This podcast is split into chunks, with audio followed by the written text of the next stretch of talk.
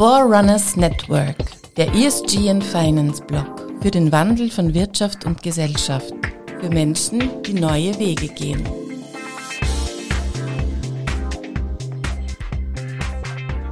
So, meine lieben Vorrunner hier draußen in der großen weiten Welt, ob äh, Apple, Podigy, Deezer oder ihr seid wirklich auf unsere Homepage Network, dort wo die Nachhaltigkeit daheim ist. Wir haben heute einen Top-Gast heute bei uns. Bei mir sitzt nämlich die Ines Hadu. Kennengelernt habe ich sie auf der Top 100 Messe äh, der grünen Betriebe in Österreich. Und wir sprechen heute mit Xhund und das ist Tiernahrung mit einem ganz besonderen Approach. Da wird uns Ines dann einiges dazu erzählen. Sie ist eine junge Frau und sicherlich die jüngste, die äh, bei uns jetzt beim Podcast war und auch diese Geschichte äh, äh, interessiert uns. Hallo Ines, schön, dass du da bist und äh, erzähl uns mal den Weg von damals bis heute hier zu uns ins Studio. Ja, servus Christoph, mich freut es total, hier sein zu dürfen, mein erster Podcast. Ich bin total aufgeregt und freue mich, heute über gesund erzählen zu können. Ja, wie bin ich hier auf dem Stuhl vor dir gelandet? Ähm, ein weiter Weg. Ähm, vielleicht die Motivation heraus, wie es überhaupt zu gesund gekommen ist. Ähm, ich gehöre einer Generation an, die konfrontiert ist mit den Folgen des Klimawandels, die stark mitbekommt, was gerade passiert mit unserer Welt durch unser Handeln und die den Drang verspürt, etwas zu verändern und Lösungen zu bringen für diese Welt. Und ähm, ich habe vor vier, fünf Jahren an der BOKU angefangen zu studieren, äh, wahrscheinlich sogar länger. und ähm, mit der Motivation eben heraus zu lernen, was sind die Probleme, die unsere Umwelt gerade belasten und wie kann man hier Lösungen finden. Bin so in meinem Bachelor in Umwelt- und Bioressourcenmanagement eingestiegen, habe den dann abgeschlossen und bin im Laufe meines Bachelors immer mehr drauf gekommen, das Thema Ernährung ist das, was mich so wirklich interessiert an der ganzen Geschichte. Unsere Landwirtschaft kann ist ein Teil des Problems, aber kann auch gleichzeitig ein Teil der Lösung sein. Und ich wollte mich da weiter vertiefen und so bin ich dann an der BOKU weiter in meinem Master in Agrar- und Ernährungswirtschaft eingestiegen. Im Laufe meines Studiums ist dann irgendwann die Gloria auf mich zugekommen. Du hattest ja schon die Gelegenheit, sie kennenzulernen. Die ist heute leider nicht dabei, aber die Gloria hat, so wie ich, den, den Drang, etwas zu verändern. Und so wie ich ist sie auch aus dieser Ernährungs, ähm, aus diesem Ernährungs-Background kommt sie, studiert auf der Fachhochschule Wieselburg Produktentwicklung. Und da kommt auch ihr Ansatz, hier im, dem Bereich Ernährung etwas verändern zu wollen. Sie hat ähm, die großartige Idee gehabt, ähm, aus Insektenprotein ein Hundefutter zu machen. Ich werde sicher später noch ein bisschen genauer darauf zurückkommen, wie das Ganze zustande kam, aber äh, kam dann mit dieser Idee auf mich zu. So hat das langsam begonnen, ähm, dass wir uns zusammengefunden haben, dass wir dann auch noch zwei Freunde mit an Bord geholen, ha geholt haben und angefangen haben, dieses Projekt sozusagen aufzubauen und uns da mal einzulesen und zu schauen, was es da für Möglichkeiten gibt. Gehen wir vielleicht kurz einmal in diese Gründungsphase. Da treffen mhm. sich vier junge Menschen, alle von der BOKU oder? Äh, ähm, ich bin von der BOKU eben, die Gloria Fachhochschule Wieselburg. Mhm. Ähm, der Max hat ein, ähm, ein Online-Studium gemacht, der kommt eher aus dem wirtschaftlichen Background und auch der Flo bei uns ist mehr aus dem Finance-Background. Also wir ergänzen uns da mit unserem Wissen auch, weil irgendwo braucht es die Burschen auch, ihr, ihr Know-how auch, sonst läuft einfach das Business nicht. ähm, und äh, äh, wie war das? Äh, äh, der Gen Z wird ja oft äh, äh angedichtet, vorgeworfen, naja, äh, Wellbeing und Work-Life-Balance und ich habe alle eigentlich äh, Ausbildungen, wo man sagt, wenn die fertig ist, dann steige ich ja spielend einmal in einen 3.000, 4.000 Euro äh, Brutto-Startjob ein. Ja, das sind ja ganz, ganz äh, begehrte Berufe, in denen ihr da äh, eure Diplome gemacht habt. Was bewegt jemanden dann, äh, selbstständig zu sein? Du hast schon gesagt, natürlich etwas zu verändern. Ja. Mhm. Ähm, wie stark spielt da auch, äh, äh, sage ich einmal, die, die, der Wunsch nach finanzieller Bestätigung zum Beispiel äh, eine Rolle? Ähm, ich habe gar nicht so aus der Motivation heraus gegründet, dass ich da jetzt ein Startup aufbaue, das am Ende Millionen wert sein soll und ich mache mir die Taschen voll mit Geld. Im, ganz im Gegenteil. Also bei uns allen ist wirklich die Motivation, wir haben alle so eine Hands-on-Mentalität und wir sind alle, wir packen alle vier gerne an und tun einfach. Und ähm, es hat sich für uns eigentlich eher als Möglichkeit dargestellt, dazu zu lernen. Also das war eigentlich das, woran wir uns alle festgehalten haben am Anfang, wo wir noch kurz vor der Gründung standen, dass wir gesagt haben, das ist eine irrsinnige Möglichkeit jetzt, wirklich selbstständig jetzt daran zu arbeiten. Wir, sind wir verpflichten uns dazu, hier wirklich dazu zu lernen und daran wachsen und daran zu wachsen. Und das ist eine unglaubliche Möglichkeit. Ich habe Lern eine Lernkurve jetzt hinter mir in diesem letzten Jahr, wir alle vier, die glaube ich, keinen Job auf der Welt uns ermöglicht hätte, außer eben die Selbstständigkeit und dieses Projekt jetzt mit gesund wirklich zu verwirklichen. Also wie darf sich das ein äh, Amateur vorstellen, ja, der seinen Hund, übrigens äh, der Hund von Ines liegt gerade unter unserem Tisch und ist wirklich vorbildlich leise, hätte man sich gewünscht, dass er einmal bellt. Aber das können wir noch nachholen.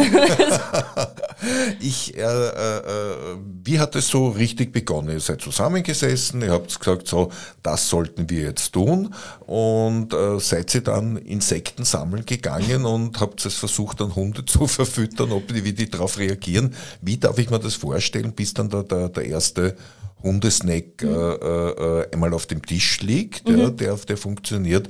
Wie ist der Prozess da dahinter gewesen?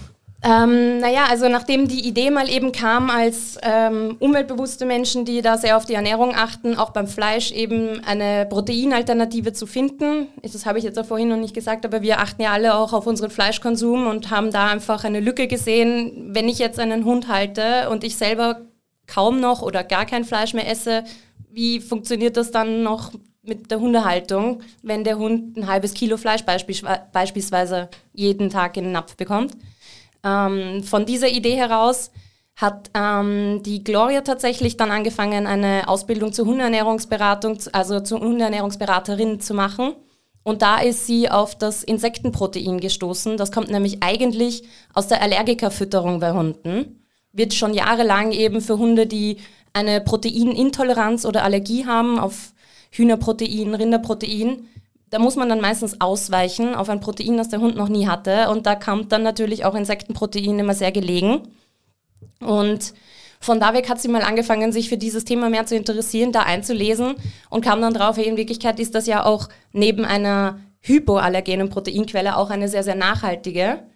Und nachdem wir uns dann alle zusammengetan haben und uns eingelesen haben, alle Vorbereitungen sozusagen für die Gründung auch getroffen haben, haben wir ähm, noch in Vorgründungszeit an, ähm, äh, an einem äh, Event von der ersten Bank, die Glaub an dich Challenge, teilgenommen, wo wir unsere Idee eingereicht haben, mit Gesund auch. Da gab es tolle äh, Workshops, an denen wir teilnehmen konnten, wo wir wirklich auch noch an unserer Idee feilen konnten mit Experten zusammen.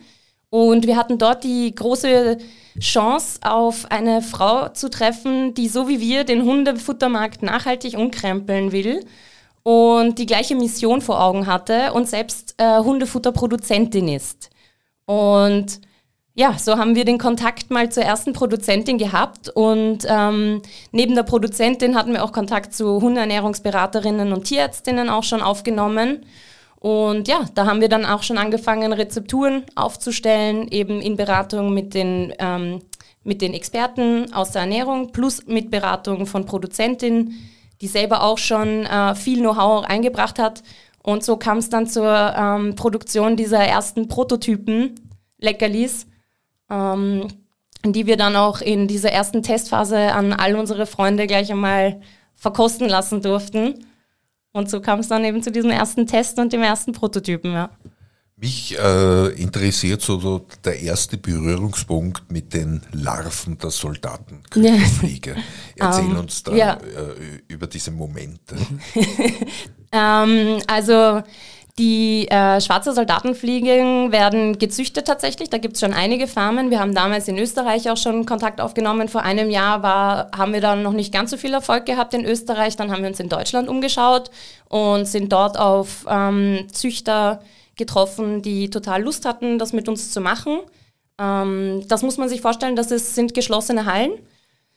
Dass die, die, ähm, es wird tatsächlich nicht die Fliege selbst geerntet, sondern die Larve. Also im Larvenstadium wird sie schon geerntet. Die Fliegen dienen dann nur äh, für die Reproduktion der nächsten Populationen. Ähm, und die Larven selbst wachsen in großen Behältern heran. Die werden ähm, gestapelt, das ermöglicht eine vertikale Zucht, was sehr viel platzeffizienter auch ist. Ähm, und in diesen Behältern werden die Larven mit Reststoffen aus der Landwirtschaft gefüttert. Sprich, alles, was wir beispielsweise aussortieren, gerade weil die Gurke zu krumm ist beispielsweise ja. oder irgendwelche Schönheitsmerkmale auf, also Schönheitsfehler sozusagen aufweist, weshalb der Handel nicht abnimmt, aber auch ähm, Reststoffe aus der Bier, Wein, Saftproduktion, Bierträster, Weinträster, ähm, alle möglichen Abschnitte. Das sind alles, ähm, das ist eigentlich alles ja noch hochwertiges organisches Material, das hier dann den Larven gefüttert werden kann in diesem Substrat wachsen die Larven dann zwei Wochen heran, bis sie dann eigentlich mastreif sind. Und nach zwei Wochen können die Larven schon geerntet werden und bieten ein super hochwertiges tierisches Protein, das dann weiterverarbeitet werden kann. Wie groß sind die nach zwei Wochen? Ah, die sind einen halben Zentimeter okay. bis Zentimeter. Ja, sehr, sehr klein, haben einen Panzer, sind... Ähm, der Panzer ist übrigens eine tolle Chitinquelle, also Ballaststoffquelle, die auch für Hunde wirklich ideal ist, gerade für die Verdauung. Ähm, eine, ein sehr, sehr toller Nährstoff. Ja, tolle Sache Und, ja, ja. Überhaupt nicht ekelhaft.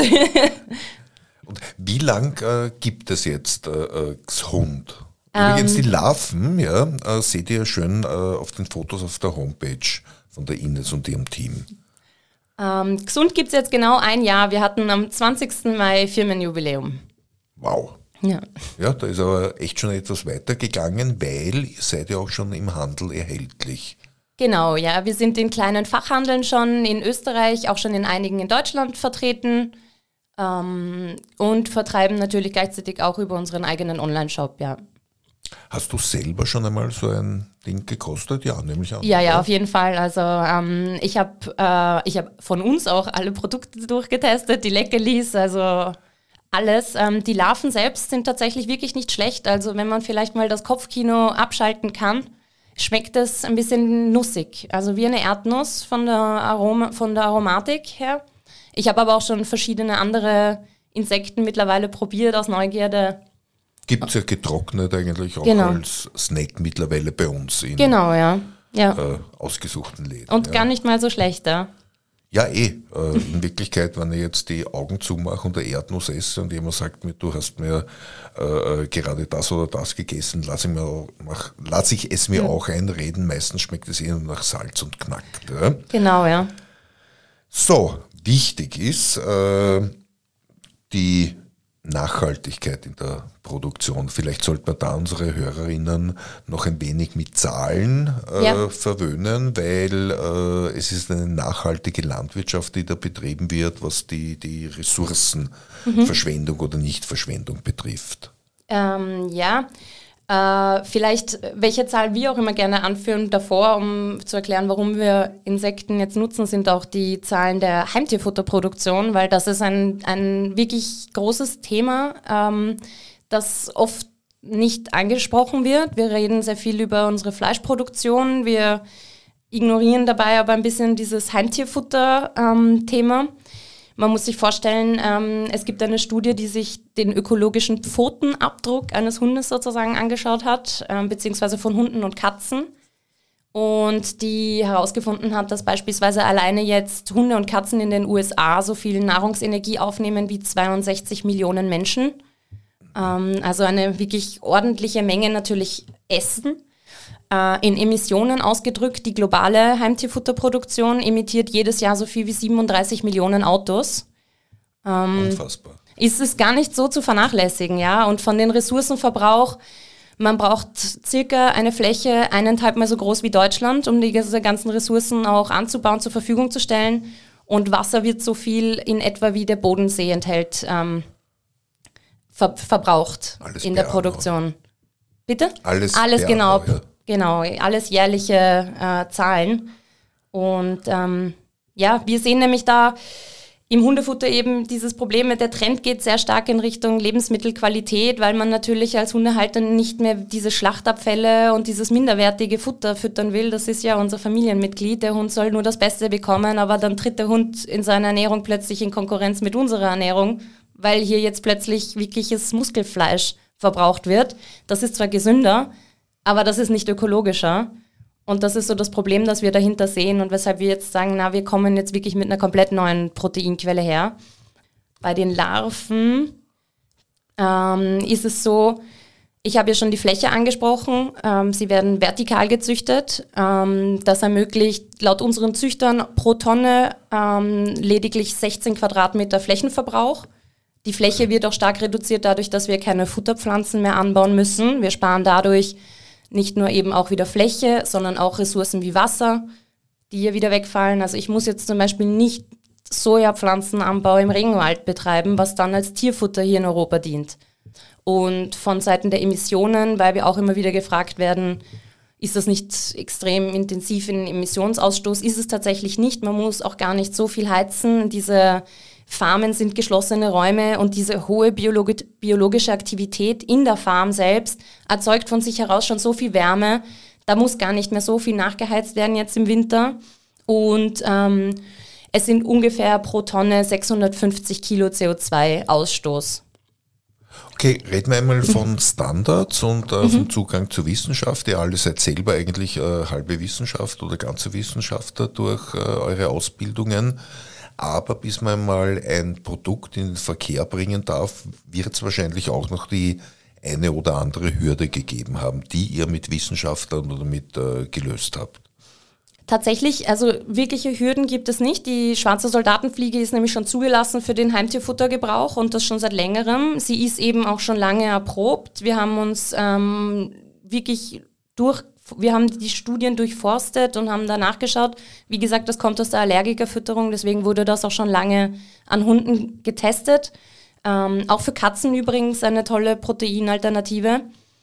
Die Standards, die man einhalten muss als Hundefutterhersteller, sind äh, laut der FEDIAF, also einer europäischen Standards, die, die eingehalten werden müssen. Wobei ich dazu immer gerne sagen muss, das sind wirkliche Mindeststandards. Also die übertreffen wir bei weitem. Also da sind wir wieder beim Thema, wir wollen ja unseren Hunden wirklich was Gutes tun. Ja. Jetzt sind wir eh schon auf den Hund gekommen mhm. und äh, ihr heißt gesund. Und äh, äh, was belastet jetzt Hunde heute, äh, zivilisierte Hunde oder Hunde in einer zivilisierten Gesellschaft? Ja? Wir reden ja in Österreich von 99 äh, Prozent äh, verwöhnten Tieren, äh, sage ich jetzt einmal, ja? die, die halt Menschen gleich in Familien mitleben, was Hund und Katz betrifft. Was belastet die Tiere? und was äh, tut ihnen äh, gut. Einmal Richtung Fütterung mhm. oder nicht zu viel Fütterung vielleicht sogar und dann auch noch deine Hundeexpertise, äh, Thema Bewegung. Ja. Thema Futter, ich habe es schon angerissen. Also wir haben wirklich diese zwei, es gibt diese zwei Trends in der Hundefutter, in der Hundefütterung, die bemerkbar sind. Man hat auf der einen Seite wie soll ich es schön ausdrücken? Das ist einfach billig, billiges, billiges Fleisch, Nebenerzeugnisse, Schlachtabfälle. Da steckt meistens, da wird meistens werden Tiermehle verarbeitet. Da, das sind Knochen, das sind Knorpel. Da können aber auch Hufe, Federn, Hörner, alles Mögliche zermahlen werden. Da steckt meistens nicht sehr viel, sehr viel Nahrhaftes drinnen für den Hund. Ja. Ähm, das wäre mal das eine Extrem. Das andere Extrem ist dann zwar gesünder, gutes Futter, Muskelfleisch, Fleisch in Lebensmittelqualität, dafür aber wesentlich unökologischer. Das wäre gesünder, aber nicht mehr so nachhaltig. Ähm, ich denke dann manchmal auch an die Rohfleischfütterung. Das BAF ist ja auch ein Trend. Da muss man aufpassen, das kann Antibiotika belastet sein beispielsweise. Das wird ja dann eben nicht mehr erhitzt. Das kann dann eben auch noch die Antibiotika-Rückstände enthalten. Da gibt es auch immer wieder in den Nachrichten mal wieder was zu lesen darüber da wären wir dann eben beim Thema, also man kann schon bei der Ernährung viel falsch machen. Was finde ich, was ganz Schlimmes ist in der Hundefütterung, ist, dass die Deklaration ähm, nicht komplett transparent sein muss. Also rechtlich darf da dann stehen pflanzliche und tierische Nebenerzeugnisse in der Zutatenliste. Punkt. Und mehr nicht. Und der Hundehalter oder die Hundehalterin hat eigentlich keine Ahnung, was da im Futter drinnen verarbeitet wurde. Ähm, deswegen vielleicht. Jetzt, wo du so äh, äh, die, die Ingredienzien aufgezählt hast, will ich es auch gar ja. nicht mehr wissen. Wenn das steht, dann denke ich mir immer, das ja. ist eigentlich schon ein bisschen ein Anzeichen, dass da jemand etwas verheimlichen will und mir nicht ganz sagen will, was drinnen steckt. Ähm, deswegen eben, was kann man tun in dem Fall? Auf jeden Fall hinten mal nachschauen und schon mal darauf achten, dass, dass das eine offene Deklaration ist, dass wirklich der Hersteller alles offen deklariert, was er hineingetan hat ins Futter. Dann kann man zumindest schon mal nachlesen, was steckt drinnen und einfach besser nachvollziehen, ist das überhaupt was Gescheites für meinen Hund oder nicht. Was sind jetzt die Reaktionen zum Beispiel von deinem Hund oder von euren Crash-Tests damals, mhm. von den Hund-Hunden? du bist wahrscheinlich nicht die einzige. Die Chefverkoster äh, haben wir sie genannt. Die Chefverkoster. Deiner äh, Name noch einmal? Domino. Der Domino ist ja. 14, hast du vorher gesagt, genau. weil bevor er seine Fitness bewundert. Ja. Ähm, und dadurch, dass deine Firma erst ein Jahr gibt, hat er ja jahrelang etwas anderes gegessen. Genau. Jetzt muss er wahrscheinlich Jetzt äh, gesund essen. Ja. Ja.